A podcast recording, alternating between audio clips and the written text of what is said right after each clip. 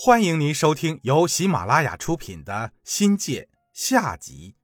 作者蓝色经典，演播三文三生，欢迎订阅。第四章，心机。这是一个喧哗而骚动的岁月，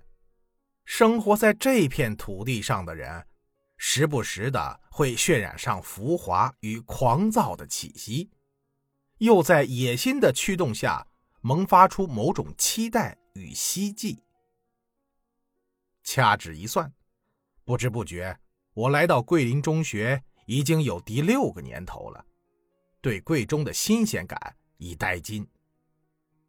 老母病瘫，发财无门，工作平平，事业难成，中年的困惑油然而生。彷徨、迷茫、苦闷是鄙人这个时期的性格特点。在不甘寂寞的原始冲动下，生平第一次思考未来的出路，人生规划就像幽灵盘旋在脑际之中，就生出了一个考研的情节。横下心考研，多少跟陆兄有点关系。我已记不起是通过什么关系认识陆兄的，好像是为他女儿读桂林中学的事儿找到我，见了几次面，我们就这样娴熟起来。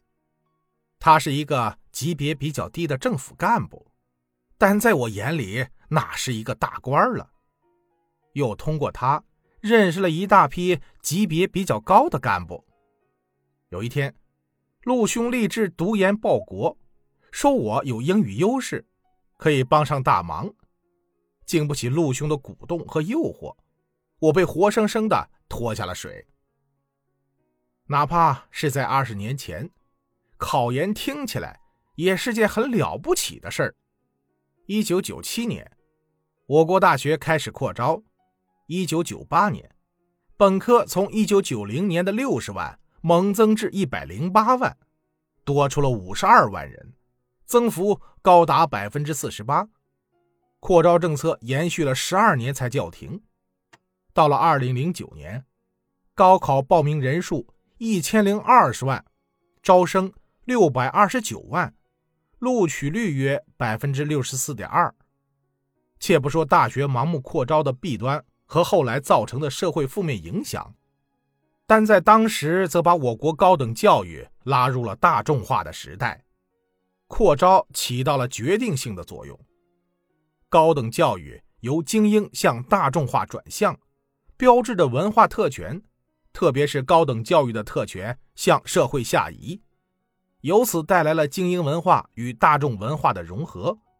也让高不可攀的研究生学历向大众化过渡，读研的渠道也多了起来。当时，广西师范大学正筹备招收第一届中文系的在职干部研究生班，两至两年，学费一万二。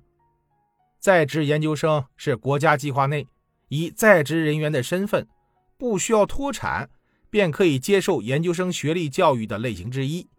属于国民教育系列。又因为在报名、考试要求及录取办法不同，研究生的类别有所不同。像在职研究生这一类，经过学校考试录取，享受学历但不承认研究生学位。消息一出，朋友圈内的人议论纷纷，大家雀跃欢呼，都说赶上了大好时光，遇上了这等美事儿。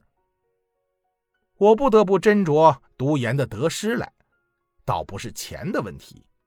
因为读的是师大中国现代当代文学专业中当代文化建设与发展方向课程，所学的东西跟自己的专业不挂钩。平心而论，在读研的功力上与圈内的这帮领导干部有很大的差池，犹豫了良久，最终下不了决心，但又不得不承认心里还是有一番打算的。读研毕竟是自己多年的夙愿。大学毕业第一次参加全国考研，我报考了陕西师范大学，主攻方向就是现代文学中的鲁迅研究。现代文化与现代文学虽然只有一字之差，但考的科目有现当代文学，都是自己自学过的科目，加上学校鼓励老师们考研，向高层教育发展，读研完可以报销 百分之三十 的学费。陆雄还说，有我的英语专业功底，这帮哥们儿能不能毕业就全靠我了。这话给我极大的鼓舞，在这帮干部面前，只有我的英语才拿得出手。跟我不同的是，这些领导干部考虑更多的是学历和文凭，这对他们向官场发展十分有用。在我认识的这些处级干部之中，相当一部分是党校或者是大专毕业生，学历成了这些人向上发展的瓶颈。当中有些人正在读本科函授，或者是在区党校研修，目的就是想解决文凭问题。因市大是自主招生，考试的时间定在这一年的五月中旬，离考研的时间是越来越近了。大家没事就聚在一起，不是喝茶就是喝酒，谈人生，谈仕途。听到官场上那些荤的素的段子，着实让人耳目一新。推杯换盏之中，聊得更多的还是即将来临的考研问题。不过大家胸有成竹，信心百倍，